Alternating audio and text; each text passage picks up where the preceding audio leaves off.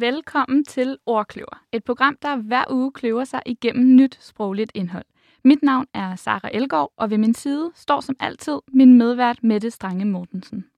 Og i dag har vi besøg af kendt med i lingvistik og Ph.D. og akademisk medarbejder på Københavns Universitet, Ruben Schachtenhaufen. Velkommen til. Tusind tak. Og udover alle de her flotte ting, så er du også ekspert i lydskrift. Ja, det må man sige. Ja, og det er jo faktisk derfor, vi har inviteret dig herinde i dag.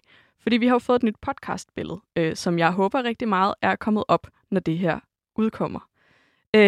Og der står Ordkløver vores navn, men så står der i sådan nogle firkantede parenteser nogle mærkelige tegn, som man måske godt kan sådan se minder om Ordkløver, men det er underlige tegn. Og det er jo netop, fordi vi har fået lydskrevet vores navn. Og Ruben, du fik lov at kigge på det her, før det ligesom kom ud. Hvad var din umiddelbare tanke om vores forsøg på lydskrift?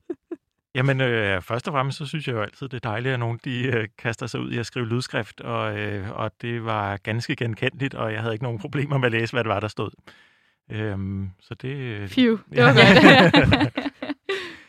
Det var ligesom at være til eksamen, bare hvor det var mig, der havde stillet spørgsmålet.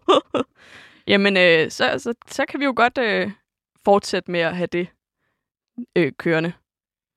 Ja, det tænker jeg. Man kunne også godt modificere det en smule, hvis det skal være helt up-to-date. Så er der nogle små ting, man kunne rette i det. Men det følger sådan set nogle gamle danske lydskrifttraditioner. Så på den måde er det helt præcist og korrekt.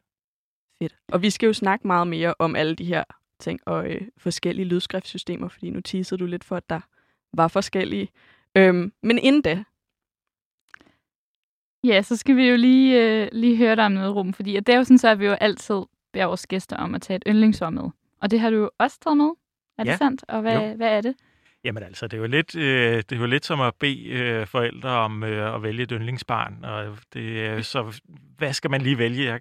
Jeg kan lide alle ordene. Men hvis jeg skal vælge et ord, som ligesom er noget, som jeg godt kan lide at snakke om lige for tiden, så er det nok omikron eller omikron, som hvis man interesserer sig for sprog, så har man nok hørt diskussioner om, hvordan det ord skal udtales. Og jeg interesserer mig for alle de her diskussioner om, hvad er korrekt udtale af tingene, og hvordan beslutter man sig for det, og hvem har ret til at bestemme, hvad der lyder rigtigt og forkert. Og det er jo et ord, der skiller vandene der. Og jeg synes, det er et godt ord til ligesom at sådan, afsløre noget hykleri, der er i... der har været forskellige sådan, eksperter, der har udtalt sig om det her ord, fordi den naturlige måde at udtale det på, måske for mange, det er at sige omikron, og det har sat sinden i kog hos mange, sindet, men måske nogle andre kropsvæsker,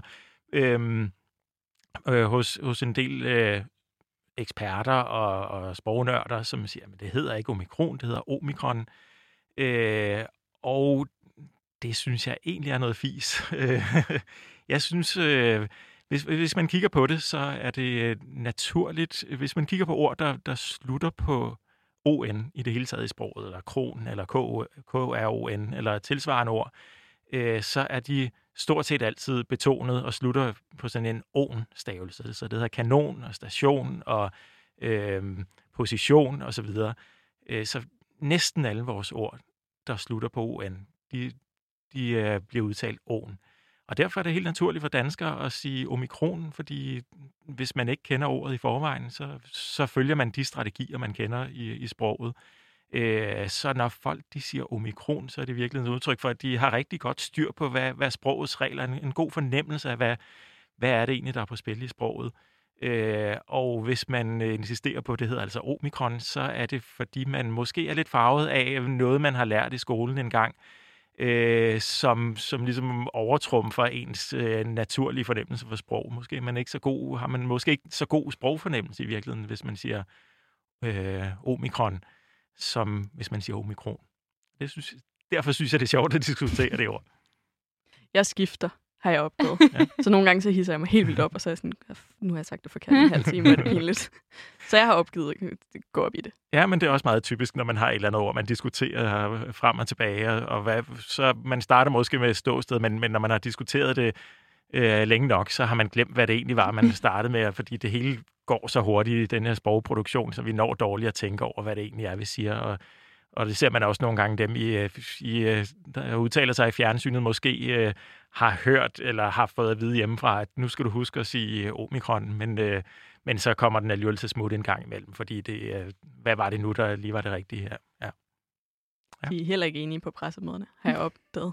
Nej, og hvis man endelig skal gå tilbage i historien, så er det jo et ord, der kommer fra græsk, og man kan sige, det græske bogstav omikron har vi altid kaldt omikron i Danmark, men det er jo i virkeligheden forkert i forhold til det græske, fordi vi laver lige plus omikron, det står for det korte o i græsk. Så hvis vi endelig skulle gøre noget, der mindede om græsk, så skulle vi sige omikron.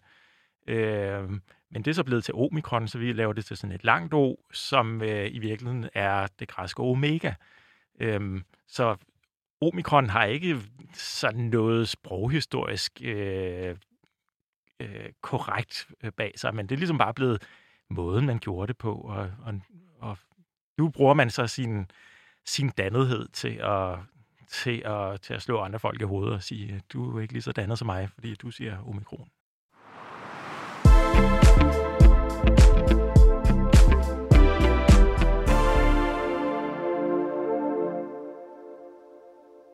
Hvis man hører det her, har man nok været inde og se det her famøse podcastbillede, jeg lige har snakket om. Og det kan være, man tænker, jeg har da egentlig set noget, der minder om det før. Og Ruben, hvor kan man have set lydskrift før, hvis man ikke beskæftiger sig med til hverdag? Jeg ser jo lydskrift overalt, men hvor ser almindelige mennesker lydskrift? Og med almindelige mennesker mener jeg folk, der ikke arbejder med lydskrift til daglig. Jeg tror, det er, man ofte støder på lydskrift. Ja, selvfølgelig, hvis man slår op i en ordbog, så vil man måske have lagt mærke til, at nogle ord, de står med lydskrift. Eller med de her mærkelige tegn, som mest af alt er noget med nogle bogstaver, der vender på hovedet og spejlvendt og den slags. Ellers, men man bruger det faktisk også indimellem i sådan noget branding, ligesom I selv har gjort her med ordkløverlogoet. Man ser andre. Jeg bliver indimellem kontaktet af folk, der vil have lydskrevet deres brandnavn eller i en eller anden sammenhæng, eller have lavet en tatovering med et eller andet navn, eller den slags. Og der kan man have stødt på lydskrift, men ellers så er det jo mest noget, man bruger i nogle bestemte faglige sammenhænge. Ikke så meget noget, vi bruger til daglig. Ser du nogle gange, når du har skulle vejlede et brand, at de så ligesom du har sendt noget til dem, og så bruger de det næsten? Altså ændrer de et eller andet ved det? Ja, som regel, det er jo ikke fordi, det er noget, der sker tit, men indimellem, og nu er jeg så meget inde i de her lydskriftregler, og at der er de her forskellige lydskriftstandarder, og hvad de ligesom udtrykker, så jeg kan godt diskutere med dem, der får lavet det her logo, sådan lige sige, der er de her de muligheder, og det udtrykker, altså vi har nogle forskellige lydskriftalfabeter, som vi nok kommer til at tale mere om, men altså, vi har for eksempel det her gamle Dania lydskriftalfabet, som er traditionelt dansk lydskriftalfabet, og hvis man benytter det lydskriftalfabet, så signalerer man måske også noget sådan noget hjemlighed og noget konservatisme og noget lidt bagudskuende eller lidt traditionelt eller hyggeligt eller et eller andet i den stil, og hvis man vælger noget internationale lydskriftsalfabet, så er det måske mere sådan noget, der rækker, sådan peger ud af landet og mere internationalt, der henvender sig til sådan mere global publikum. Ja. De to store, som vi ligesom bruger i Danmark, det er Dania og det her IPA, eller International Phonetic Alphabet. Ja, det på sin vis.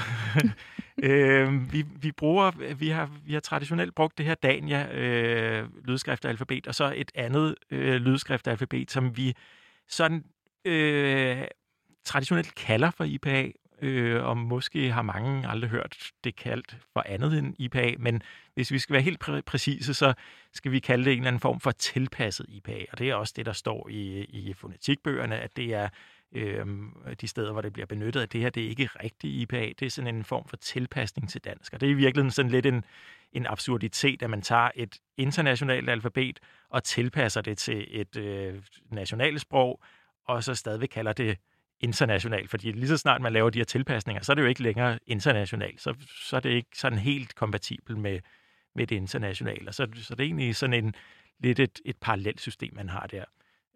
Så rigtig IPA, det har vi ikke sådan nogen tradition for at bruge i dansk.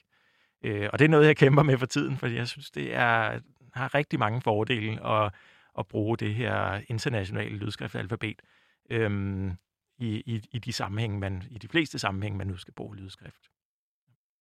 Ja, forskningsmæssigt giver det jo bedre mening, hvis man skal sammenligne på tværs af sprog, for eksempel. Til forskning og undervisning, hvor man møder forskellige sprog. Nogle af de steder, hvor jeg bruger lydskrift eller underviser i lydskrift, det er for eksempel, jeg underviser på universitetet for lingvister, der skal bruge lydskrift og sammenligne arbejde med lydskrift på forskellige sprog og beskrive sprog ud fra den her lydskrift. Og jeg er også gæstelærer inde på Musikkonservatoriet, hvor de her klassiske sanger, de skal lære at synge på fransk og tysk og engelsk og italiensk, og det gør de. I stedet for at lære sprogene fra bunden af, så lærer de lydskrift, så de egentlig kan stå og synge noderne med de her lyde, der nu skal synges, og uden egentlig at vide, hvad det er. Man behøver i princippet ikke vide, hvad det er, man synger. Man får bare noderne og lydene, og så synger man på et fremmedsprog. Og der er det jo en rigtig stor fordel, at man ikke har et separat lydskriftssystem til hver enkelt sprog, men man ligesom lærer et system, og så kan man synge i princippet alle de sprog, der er skrevet på det her internationale alfabet. Hvorfor er der så nogen, der har haft brug for at skabe det her tilpasset IPA? Ja, det tror jeg er sådan en lang faglig kamp, der ligger helt tilbage i historien. I tidernes morgen, det vil sige en gang i... Omkring slutningen af 1800-tallet, der benyttede man det her, faktisk både det her Dania lydskriftsalfabet og IPA opstod sådan i slutningen af 1800-tallet, og det var faktisk en inden for fagkredse berømt dansk sprogforsker, Otto Jespersen, som var med til at skabe begge dele. Og derfor kunne vi godt have sådan lidt national stolthed over at også at benytte det her IPA, fordi vi har lidt som nation lidt en finger med i spillet. Men danske sprogforskere inden for danskfaget osv., benyttede man primært det her Dania-lydskriftsalfabet, som er rigtig velegnet. Det er ligesom lavet til at beskrive dansk og de lyde, vi har i dansk. Og det, man har brugt det til, det var at beskrive forskelle på danske dialekter især. Det er også det stadig bliver brugt til. Dialektforskerne bruger stadigvæk Dania-alfabetet, fordi det kan det, man skal bruge, og så slipper vi for ligesom at...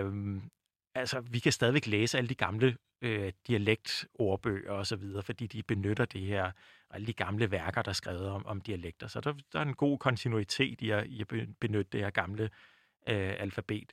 Men det har primært været brugt til at beskrive de her udtalevariationer, der er mellem dialekterne og sociolekterne og den slags, så man for eksempel er i stand til at i gamle dage, så skelnede man mellem folk, der sagde Hansen, og folk, der sagde Hansen. Sådan to forskellige A'er der. Det var vigtigt, eller det var noget, sprogforskeren gik op i. Hvad er det for nogle mennesker, hvad siger det om, hvor man kommer fra, og så videre. At have de her forskellige A-kvaliteter, og derfor skelnede man mange forskellige A-kvaliteter, så man kunne skrive det ned på lydskrift. Så til det formål er Dania-alfabetet rigtig velegnet.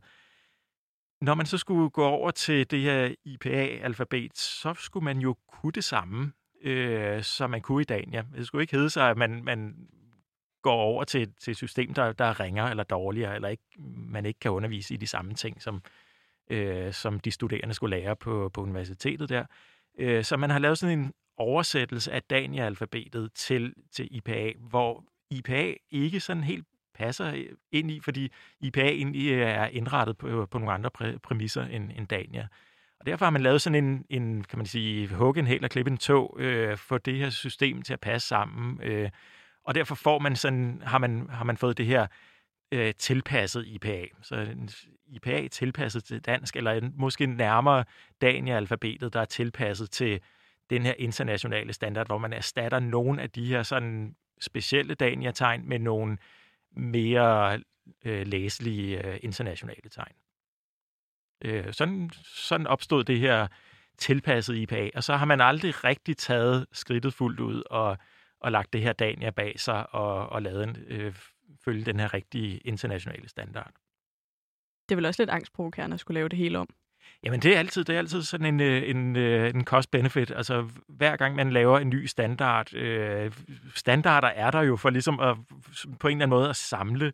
Det gælder ikke bare i sprog, men alle andre steder i internationale standarder.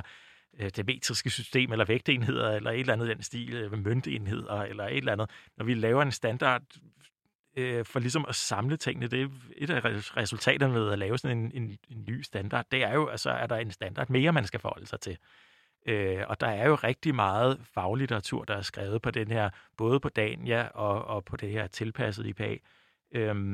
Og det er jo, altså det her tilpassede IPA, det begyndte at vinde frem en gang i måske omkring 70'erne, så var det også en faglig kamp, det der med, hvorfor lave om på det, for vi har jo noget, der virker. Og så, hvis man laver om på det, så skal man lige pludselig lære to systemer, så skal de studerende lære to systemer, og bøgerne bliver skrevet på to forskellige sprog lige pludselig. Og sådan er det jo også, hvis man vil have en ny standard nu, jamen så er der jo en hel masse af det gamle, al den gamle litteratur, alle de gamle opslagsværker, alle de gamle lydskriftværktøjer, nogle af de ting, som jeg selv er med til at udvikle, sådan ting, der hjælper studerende til at skrive lydskrift, de skal lige pludselig opdateres, og der skal være nogen, der gider at gøre det her, og lægge nogle kræfter og tid i det, for at få det her til at fungere. Ellers så er man jo dårligere stillet, end dem, der bruger de gamle systemer. Det er jo ikke meningen med det. Og det gør det uattraktivt at gå over til et nyt system. Så selvfølgelig er der er nogle omkostninger ved at skifte et system ud med et andet, og derfor skal fordelen også opveje de her ulemper, der er ved det. Men det mener jeg også klart, det gør.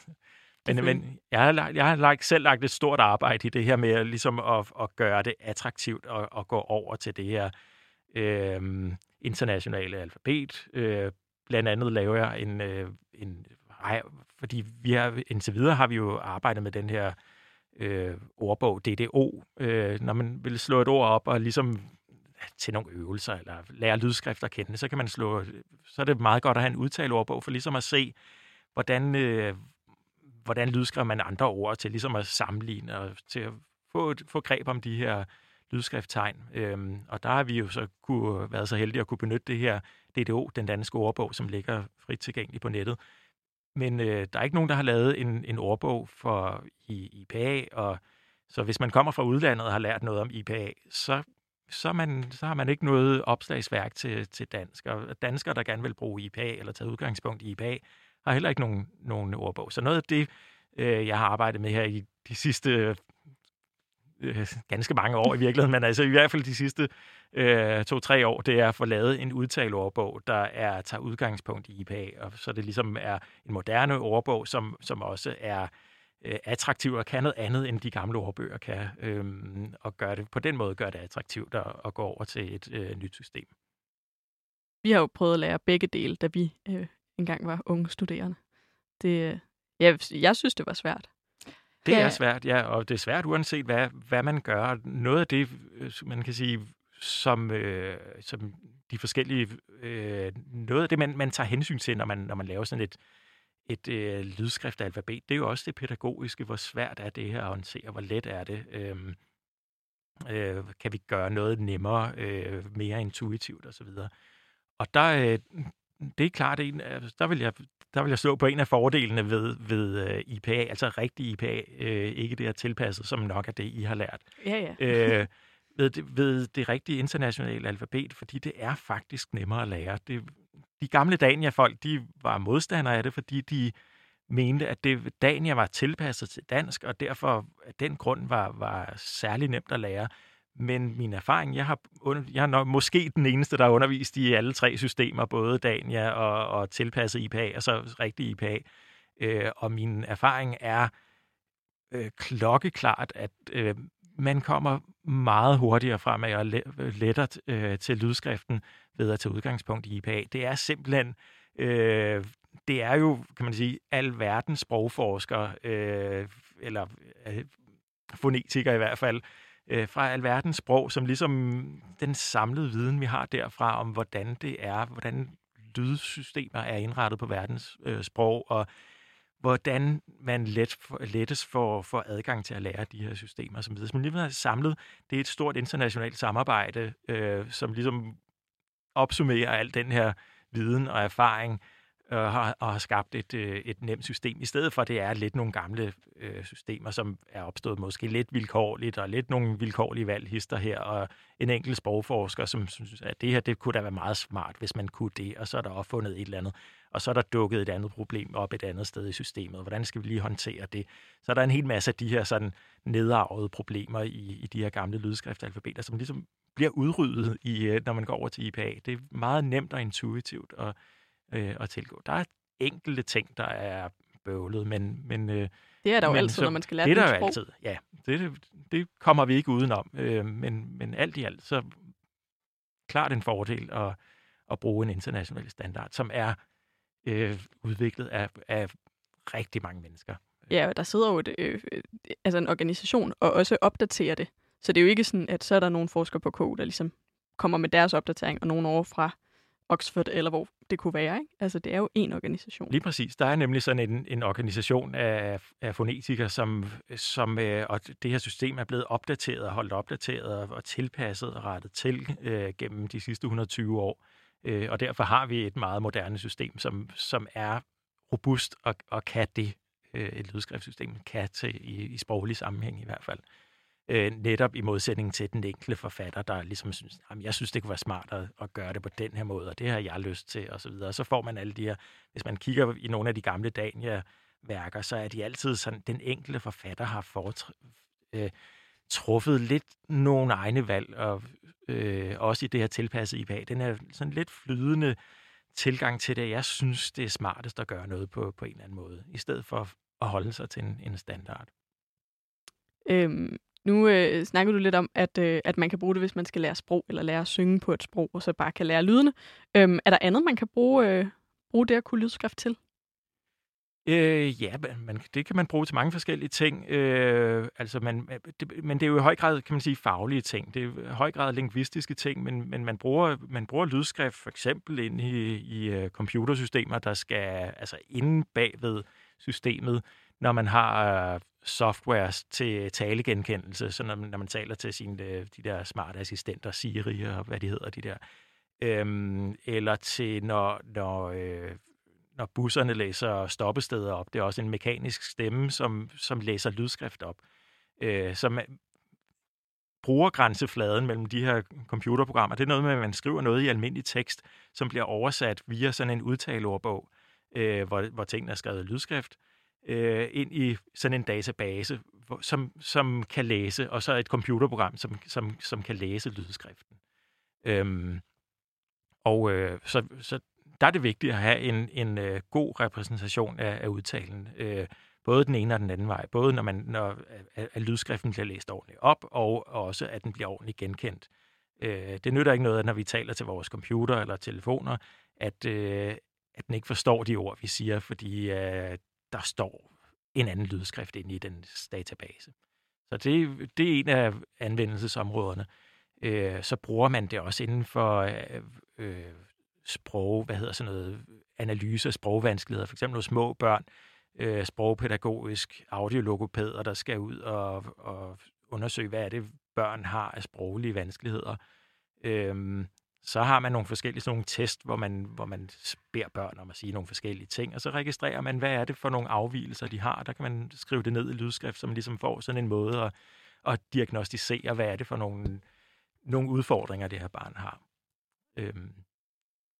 Ja. Det er jo vildt mange spændende ting. Jeg er vild med det her med teknologien. Det synes jeg er så spændende. Ja, det synes jeg faktisk også er vildt fedt. Det vidste jeg slet ikke. Jeg tænkte på, hvis vi lige vender tilbage med det med teknologien, men det er også fordi, jeg synes, at det er vildt spændende. Men hvad så hvis nu, at nu det her med, at man kan jo lydskrive på mange forskellige måder, og Du kan sætte ind bestemte tegn eller symboler, som betyder forskellige ting. For eksempel, at det er en lang vokal, eller der, man lægger tryk på en vokal og sådan nogle ting. Hvad nu hvis at det er lydskrevet ind på en måde? Altså, kan det så være med til at gøre, at den faktisk, at for eksempel Siri ikke kan forstå en, hvis nu man... Ja, altså det er jo klart, vi har jo masser af ord, der ligesom adskiller sig fra hinanden hensyn til, hvordan du lige lægger trykket. Ord, der kan være stavet på samme måde, men udtales forskelligt. Om der står legende eller legende, staves ens, men udtales forskelligt. Det er jo, de skal lydskrives forskelligt. Så handler det jo selvfølgelig for de her computerprogrammer også om at regne ud, hvad er det lige for, er det et substantiv eller et verbum, vi har i den her kontekst. Så der er selvfølgelig andre ting end bare lydskriften i det, som kan gå galt, men der er det vigtigt, at man har markeret, hvor ligger trykket hen i ordet. Står der helt eller helt? Er det en lang vokal eller kort vokal? Og den slags. Der bruger man netop alle de her små de her kritiske tegn til at markere den slags forskel. Hvor er det længde, betoning... Er det en knirket vokal eller ikke en knirket vokal? Sådan noget om, står der maler eller maler? Hvad er en knirkende vokal? Jamen knirke, det er også det, man traditionelt kalder for stød. Når man siger, altså hvis jeg siger maler over for en maler, så maler, det har den der lidt bløde legato-udtale, men maler har den der, begynder at bræge nærmest i stemmen, og jeg siger og vi har masser af den slags ord, om det hedder hun eller hun, mand eller mand, hvor man i de fleste dialekter i hvert fald har den her kontrast mellem, om man har den her knirkede udtale eller den bløde udtale. Nu er jeg selv fra Bornholm oprindeligt og vokset op uden det der knirk, så det er noget, jeg skulle lære selv og kommer tit til at gøre det forkert. For mig er det ikke så vigtigt, at man gør det rigtigt, men det er det for de fleste andre danskere. Det er også en af de der telltale, når folk ikke er fra København, hvis de ikke har stået. Altså, det var jo noget... Jeg er fra Sydsjælland, og på første semester, det var lige da mig og Mette lærte hinanden at kende. Og det var også der, det gik op for mig, at jeg ikke altid brugte stød, da jeg snakkede dengang i hvert fald. Ja, der er lidt forskel på, hvor man kommer fra i landet, og hvilke ord man lægger stød på. Der er nogen, der siger Maria, og nogen, der siger Maria. Der er nogen, der siger hud, og nogen, der siger hud, og den slags. Så det kan afsløre lidt, hvor man kommer fra. Og det kan lydskriften jo så også gå ind, og den kan virkelig markere. Det er jo netop det, man er nødt til at tage stilling til som lydskrift, og det er, når man skriver lydskrift. Og det er ofte lige præcis det her med betoning og længde og stød eller knirk. Det er lige præcis de ting, vi kalder dem for suprasegmentelle træk. Eller prosodiske træk, prosodiske egenskaber, som ligesom er noget, der er... Vi lægger ikke mærke til det, når vi bruger det for eksempel ikke, når i vores almindelige stavning, i vores retskrivning. Der skelner vi ikke den slags. Vi markerer ikke, om en vokal er lang eller kort, eller knirket, eller betonet. Det har vi ikke nogen bogstaver for. Så vi tænker måske ikke så meget over det, men lige pludselig så skal man tage stilling til det, når man skriver lydskrift. Og det er der, vi har... langt de fleste lydskriftproblemer, det er at lære at blive bevidst om de der. Det er ikke så meget at høre, om det er den ene eller den anden konsonant. Det kan vi godt finde ud af at forholde os til. Vi skal lige vende os til nogle konsonanter er stumme, men det har vi jo lært. Altså, det er jo nærmest... det er vi jo vokset op med. Så er vi jo...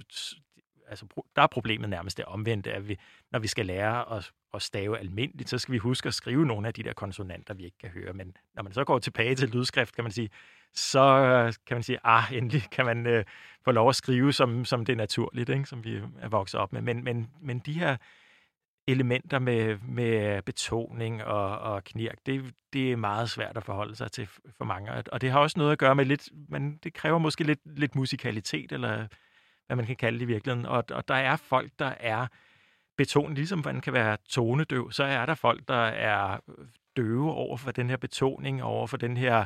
Det der knirk er i virkeligheden noget, man... Også i nogle dialekter er det faktisk en tonegang. Så hvis man taler med en gennemsnitlig jyde, så vil man i stedet, hvor jeg siger bønner og bønner, så vil en jyde måske sige bønner. Hvor det er bønner. Det er sådan et tonegangsfald i stedet for at lave den her Og hvis man ikke er musikalsk, så kan det være svært. Folk kan godt finde ud af at gøre det og få det til at lyde rigtigt, men vi er ikke særlig bevidste om, hvad det egentlig er, vi gør. Og det at blive bevidst om, hvornår vi gør det ene og det andet, det kan være utrolig svært for mange. Hvis man, ligesom man kan måske godt synge en melodi, men at kunne skrive den på noder lige pludselig, det er måske ikke så nemt. Bare ud fra melodien og så omsætte det til noder.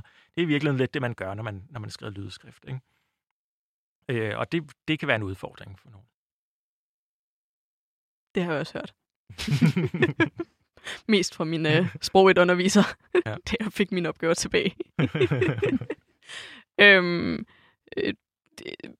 Lad os lige hoppe tilbage til tegnene. Ja. Fordi vi i ordkløver i den måde, vi har fået det lydskrevet på, vi følger den danske ordbog. Så det er vores... vi har vores rygfri. Vi følger det system, som er en form af det her tilpassede IPA. Ja. Der er det første er et O, og så er der ligesom et A, der vender på hovedet. Ja. Så der er jo en masse tegn, der ikke er de lidt funky, kunne man sige.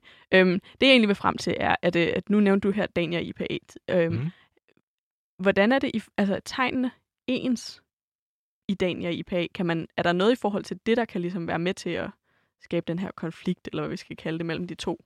Ja, altså det, der er på spil, det er jo, at vi har i vores det talte sprog, der kommer mange flere lyde ud af munden på os, end vi har bogstaver. Det er ligesom, vores alfabet ligger ligesom fast. Vi har de her, 29 bogstaver eller noget af den stil, og noget komma og punktum og sådan. That's it. Og når vi taler, så er det jo en kaotisk strøm af alle mulige lyde, der kommer ud af munden på os. Og hvis man skal anskue det sådan helt fysisk... så er der er jo ikke to fysiske objekter, der er fuldstændig ens. Så alle de lyde, der kommer ud af munden på os, de er en lille smule forskellige fra hinanden. Så når jeg siger en vokal, og når du siger en vokal, eller hvis jeg siger kat, og du siger kat, så lyder det ikke fuldstændig ens. Og hvis jeg siger kat, hvis jeg siger det flere gange, så lyder, hvis vi har fint nok måleapparat, så kan vi godt måle nogle forskelle på de ting. Og hvis man ligesom siger, at princippet i lydskrift, det er alt, der lyder forskelligt, det skal også lydskrives forskelligt, så skulle vi have 50-100 milliarder forskellige vokaler i vores lydskriftalfabet, fordi altså bare til en enkelt person, det er måske det antal vokaler, man får sagt i løbet af sit liv. Ikke?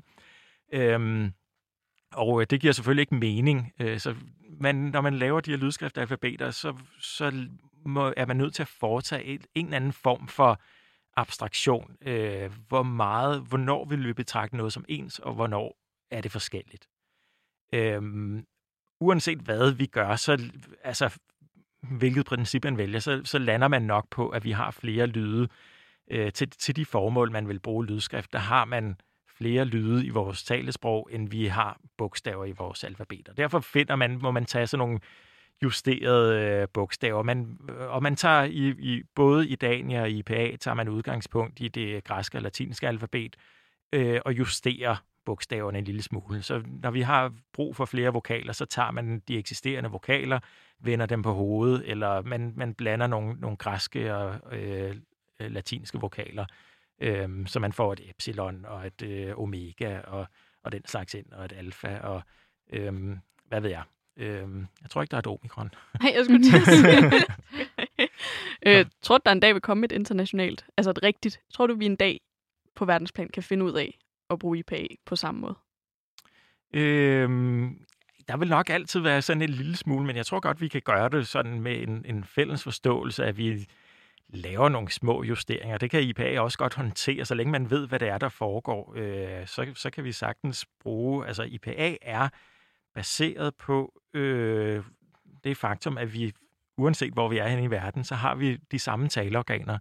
Vi har læber og tunge og velum eller ganesejlet og stemmelæberne, og det er de fire taleorganer, der ligesom samarbejder om at frembringe de lyde, som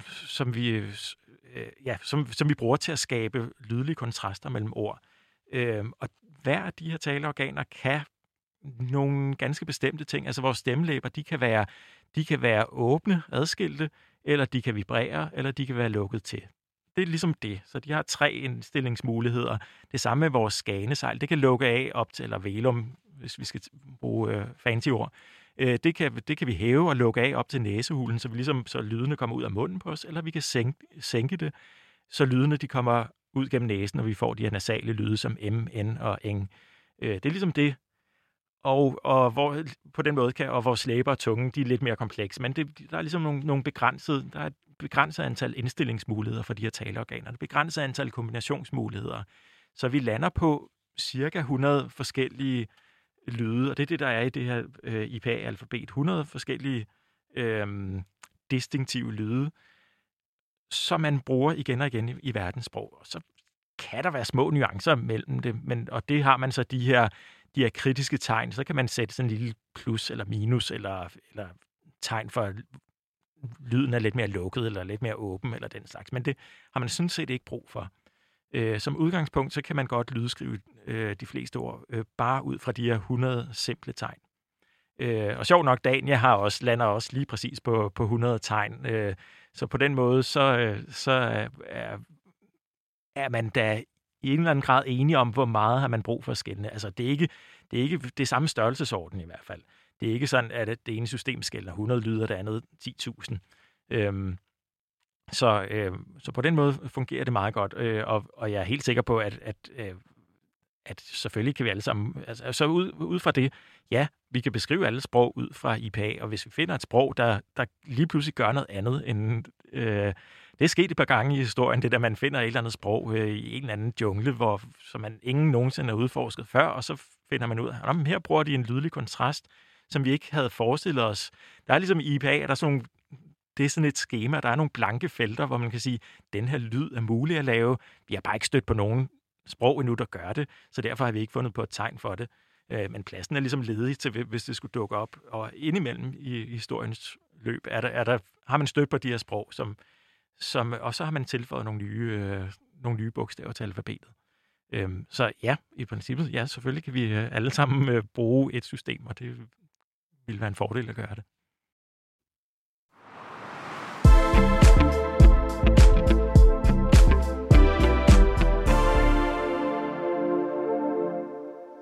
Og nu skal vi dykke ned i, jeg har allerede været lidt nede i det, men vi skal dykke ned i nogle af de lyde, som er meget særlige ved dansk, blandt andet. Og vi starter ud med det danske svar. Og hvis man altså ikke har hørt ordet svar før, så er det det tryksvage e, som udtales som en ø-lyd. For eksempel som i ordet huse, så er det ø-lyden der. Men Ruben, hvad er det, der er helt særligt karakteristisk ved det danske svar? Ja, nu skal vi passe på med at sige, det er ikke helt... Altså, dansk er ikke alene om at have den her svarlyd. Det er faktisk noget, vi også har i vores nabosprog. Tysk har lidt af det, engelsk har lidt af det, altså andre germanske sprog. Og vi ser også andre sprog i verden, som har den her. Men det karakteristiske er, at vi i dansk skelner... Man kan sige, at vi har to typer stavelser i danske ord. Danske ord opbygger to typer stavelser. Nogle tunge stavelser og nogle lette stavelser. Og alle de tunge stavelser, det er der, vi har alle vokalerne og konsonanterne, og vi kan have sådan nogle meget komplekse stavelser som straks, hvor der er, eller spralsk, eller sådan, hvor vi har en masse konsonanter før og efter, og vi har det her stød, som vi talte om lige før, og korte og lange vokaler. Og så har vi de lette stavelser, det er dem, der kommer bagefter. De består næsten altid bare af den her ø-lyd, eller en i-lyd, eller noget, måske en enkelt konsonant eller to.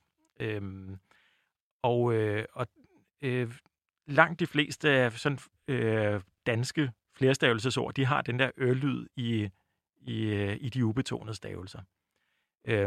Så det hedder huse og taske og snakke og passe og hvad ved jeg. Man kan blive ved.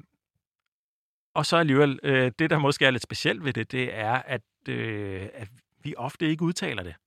Så det kan godt være, at vi tager sådan et ord som, vi har sådan et ord som katten, hvor der står K-A-T-T-E-N, hvor der er i vores skrift to vokaler, men almindeligvis så siger vi bare katten. Katten. Vi går direkte fra den der T-lyd til en N-lyd, uden at der er en vokal der i anden stavelse. Det kalder vi for schwa-assimilation. Schwa-assimilation. Hvor den her schwa-lyd, den assimileres, den smelter sammen med en nabolyd. Og det er karakteristisk for dansk, at vi gør det næsten overalt, hvor vi kan komme til det. Så i stedet for at sige pige og due, så siger vi pige og due. Det får ligesom bare sådan en lang vokal, fordi den her svarlyd, den bare bliver ens, den bliver magen til den lyd, den står ved siden af. Det er karakteristisk for dansk. Det vil man ikke gøre i samme grad i vores nabosprog. Og det er sådan alle steder i Danmark, eller jeg tænker jeg, dialekter baseret, eller? Ja, groft sagt. Ja. Og her er jyderne lidt forud for københavnerne, fordi det har man gjort i, jeg ved ikke hvor mange 100 år før københavnerne, men i hvert fald i lang tid før københavnerne gjorde det. I København har man altid kunne veksle mellem at sige komme eller komme, grønne eller grønne. Ligesom lave den der, selv vælge, om man vil udtale det der E, eller bare lave det til et langt N, eller et langt M, eller hvad det nu er. Og der har man i jysk for længst gået over til det, at bare have at sige komme og grønne. Med en jysk accent selvfølgelig. Men hvis vi tager til Bornholm, der har man været resistent over for den her udvikling, og faktisk også helt tilbage til den her svarlyd, den kommer egentlig tilbage fra noget olddansk. Har den været 3 forskellige vokaler. Det har enten været et I, eller et A, eller et U, og det har vi lidt spor af, og det kan man godt se på Bornholms. Der har man faktisk nogle ord, der... for det første har man ikke lavet den her svaresimulation. Så jeg voksede op med, at det altid hedder grønne og gule. Og mit eget navn, det var jeg hedder Ruben. Det var et af de navne. Det skulle jeg lære, da jeg kom til København, fordi på Bornholm sted hedder det Ruben. Og så lave den der, for det første, man har heller ikke det der stød, som der er i Ruben, så det er bare ru. Og man laver heller ikke den der københavnske ru til ro af u'et, det bliver et o. Så der var 3 ting, jeg skulle lære i mit eget navn, der, at det lige pludselig blev udtalt meget anderledes i københavnsk end på Bornholm. Så ja, Ruben. Uden med netop med den der e-lyd der i anden stavelse. Ja, fordi det var jo også udover at svare selvfølgelig rigtig spændende, men vi blev også næsten nødt til at snakke om det, fordi at både Mette og jeg har i hvert fald sagt Ruben, altså ja. Og ikke Ruben indtil nu. Ja. Og det, altså man kan sige, det er hvis man kigger apropos en af de der lidt ældre udtaleordbøger, som for eksempel DDO eller ordnet.dk. Den har ikke taget det med ind i lydskriften. Så der står alle ordene på den måde. Der står katten og klubben og sådan med den der tydelige svarvokal. Men hvis man klikker på de her lydfiler, man kan jo altid klikke på de her ikoner for at afspille en, der udtaler ordet, så er der altid den her svaresimulation. Det er noget, der har været obligatorisk. Det er noget, der stammer tilbage fra, eller det begyndte så småt at snige sig ind i sproget, i 1800-tallet, midten af 1800-tallet, hvor man begyndte at lave den her assimilation i nogen sammenhænge, men det har bare spredt sig og blevet mere og mere almindeligt over de sidste 150-170 år. Og når jeg spørger jævnligt mine unge studerende, som jeg er i gang med at lære lydskrift, hvad siger I? Altså, hvordan udtaler I de her ord? Og der kan jeg mærke, at det bliver mere og mere almindeligt, hvor jeg måske vil... Nu er jeg også bornholmer godt nok, men altså selv de her ord, hvor man traditionelt har sagt, her veksler københavner mellem 2 forskellige udtaler. Vi kan sige penge eller penge. De unge københavner, de begyndte at, altså nærmest udelukkende at have den der jyske udtale, kan man sige, at sige penge.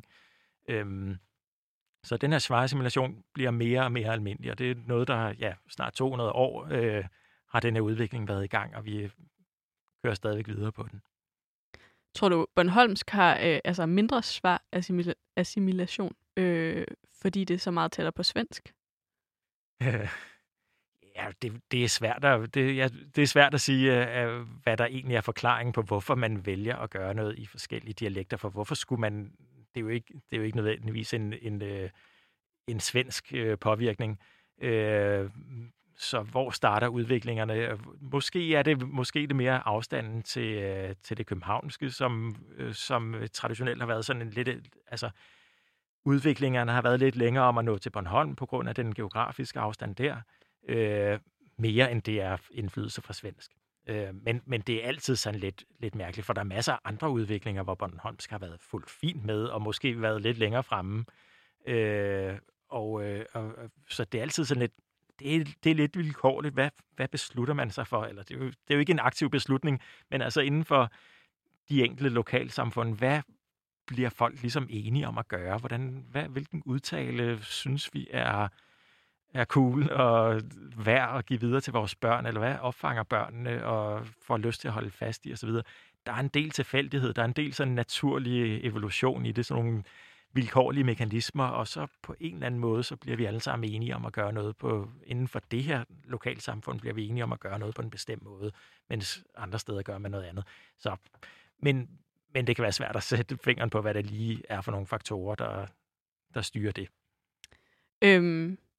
Lad os gå videre til nogle andre vokaler på dansk, fordi at vi har jo 9 vokaler i det danske alfabet, som vi vil skrive det normalt. Men der er jo nogen, der siger, at vi har utrolig mange vokaler på dansk. Ja. Og det kan man jo godt være tilbøjelig til at give dem ret i. Altså mit navn er Mette. Der er 2 E'er, og de udtales ikke ens. Det sidste er et svar. Ja. og det første udtales ikke som et E. Nej, det er et E. Så... Ja. Ja. Så der er noget rod i de der vokaler. Vi har 9 vokalbogstaver, og det i sig selv, når man kigger på andre sprog, andre europæiske sprog, så er det lidt flere. Svensker og nordmænd har det samme, men vi skal ikke langt væk, før man støder på sprog, der bare har de her traditionelle 5 vokaler, I, E, A, O, U. På engelsk har man også et Y, men Y er på engelsk sådan, de kan ikke helt blive enige om, det er en vokal eller en konsonant. Så det der alene, det er, at vi har A, Ø og Å, det fortæller os, at vi har rigtig mange ekstra vokaler i dansk. Hvis man kigger på, der kan vi se en af forskellen på de her 2 lydskriftalfabeter. Hvis man kigger på Dania lydskriftalfabetet, så er der 33 forskellige vokalbogstaver, eller vokaltegn, tegn for 33 forskellige vokalkvaliteter. I IPA er der kun 22. Så i dansk, som ligesom bare skal beskrive dansk, 33, mens IPA, som skal beskrive alverdens sprog, kun 22 forskellige vokaler. Det er sådan et sted, hvor man tænker, hvordan er det så overhovedet muligt at skrive dansk med IPA, når der slet ikke er vokaler nok. Og det giver sådan igen det her indtryk, at dansk er særligt, fordi vi har så mange vokaler. Der er nogen, der siger, at vi har op til 40 vokaler, og vi kan... Altså, igen, det kommer fuldstændig an på, hvad man kan sige, hvor detaljeret vil du gå ned i det her. For hvis vi tager 2 vilkårlige vokaler, der vil altid være en forskel, man kan måle på dem. Så igen, det er et spørgsmål, hvornår synes vi 2 vokaler er ens, og hvornår er de forskellige. Og der er IPA og Dania defineret på 2 forskellige måder, fordi grunden til, at man har 33 vokaler i Dania, det er ikke nødvendigvis, fordi dansk har usædvanligt mange vokalkvaliteter i forhold til andre sprog. Det har lige så meget at gøre med det, man har brugt Dania til, netop det, jeg nævnte indledningsvis, så man vil skelne det her, og man siger Hansen eller Hansen. Der har man hele tiden, de her sprogforskere, som har interesseret sig for det her, hver gang man har stødt på et nyt fænomen, som man har syntes var interessant at studere, jamen så har man opfundet en ny vokal. Så det er sådan lidt vilkårligt. Synes vi, det er interessant at skelne det her, eller er det ikke interessant? Hvis det har været en vigtig dialektmarkør eller sociolektmarkør, jamen så har man skelnet, og hvis det ikke var, jamen så gemmer man det til en anden gang. IPA er defineret på en anden måde. IPA er sådan set ret begrænset i det her, og IPA erkender sådan set også, at det her med vokaler er noget rigtig rod at beskrive på verdenssprog. Det er meget svært at lave et system, hvor man har en fast notation for, hvordan vokaler udtales. Vi er så forskellige i vores mundhuler, og det at have en vokal, hvis vi tager vores vokal, altså vores mundhule, så har den ligesom nogle yderpunkter. Vi kan sige et i, hvis vi har tungen så langt fremme som muligt, og højt oppe som muligt, og det stadigvæk er en vokal, så får vi et i. Hvis vi så tager den så langt tilbage som muligt, så får vi et u. Og hvis vi gør den så åben som muligt, så får vi et å. Så vi har ligesom sådan nogle yderpunkter i vores vokalrum, som er fælles for os. Men mellem et i og et a,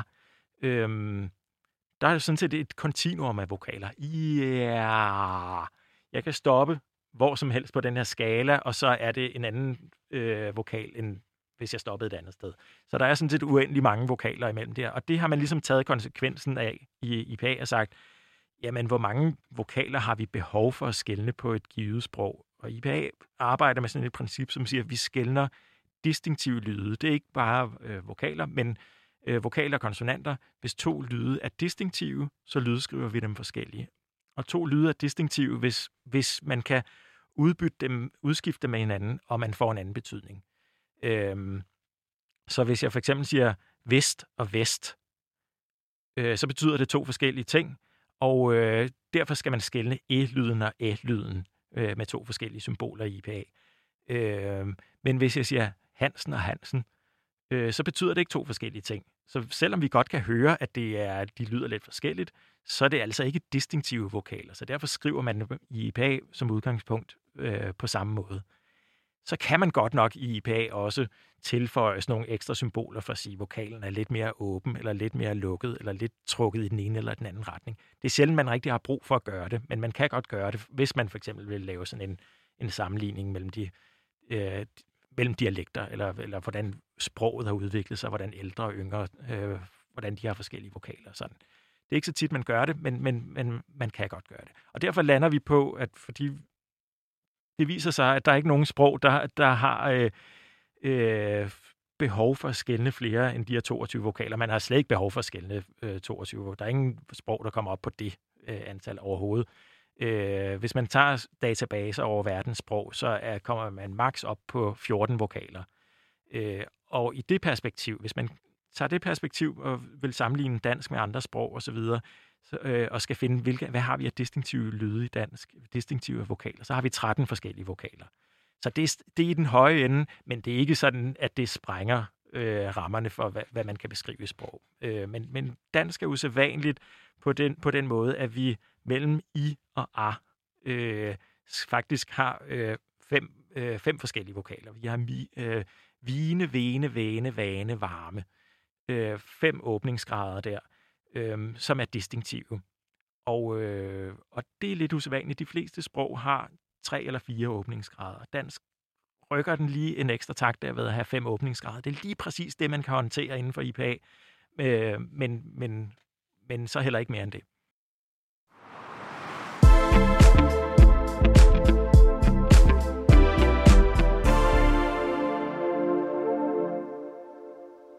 Det var alt, hvad vi nåede af ordkløver for i dag. Tusind tak til dig, Ruben Schachtenhaufen, kendt med i linguistik og Ph.D., akademisk medarbejder på Københavns Universitet. Selv tak. Du har lyttet til ordkløver med min medvært, Mette Strange Mortensen, og mig selv, Sara Elberg.